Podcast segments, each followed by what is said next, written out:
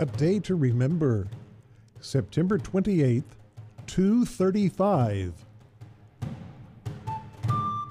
Pontian was the 18th Pope of the Roman Church. According to the Liberian Catalogue, which was compiled in the 4th century, Pontian was born in Rome and elected Pope in June of the year 231. The Roman Emperor at the beginning of his papacy was Severus Alexander, who adopted a policy of tolerance toward Christians. But there was a long-standing theological schism within the church led by Hippolytus, the leader of the Greek-speaking community of Christians in Rome. Hippolytus was sharply critical of Pontian, and the two men found themselves as theological enemies. Hippolytus was elected by his followers as anti-pope. Severus Alexander died in 235, and the new emperor, Maximinus, wasn't as tolerant as his predecessor.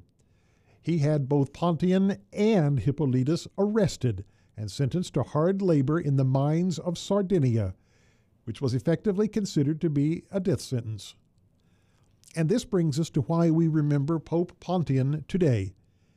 He chose to resign as the leader of the Roman Church, so that the process of electing a successor could move more quickly and smoothly.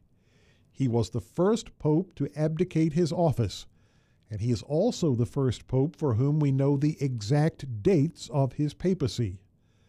Pontian resigned on September 28, 235. Legend says that Pontian and Hippolytus were reconciled to each other during their joint imprisonment in Sardinia, ending the 18-year schism in the church. The next pope was Anterus, whose election proceeded with no controversy, owing in large part to the selfless act of abdication by Pontian.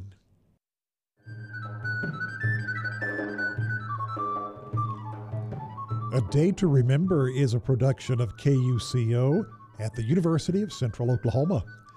For a transcript, visit our Facebook page, A Day to Remember Radio. You can also listen to episodes at KUCOFM.com, Spotify, and Apple Podcasts. For A Day to Remember, I'm Kent Anderson.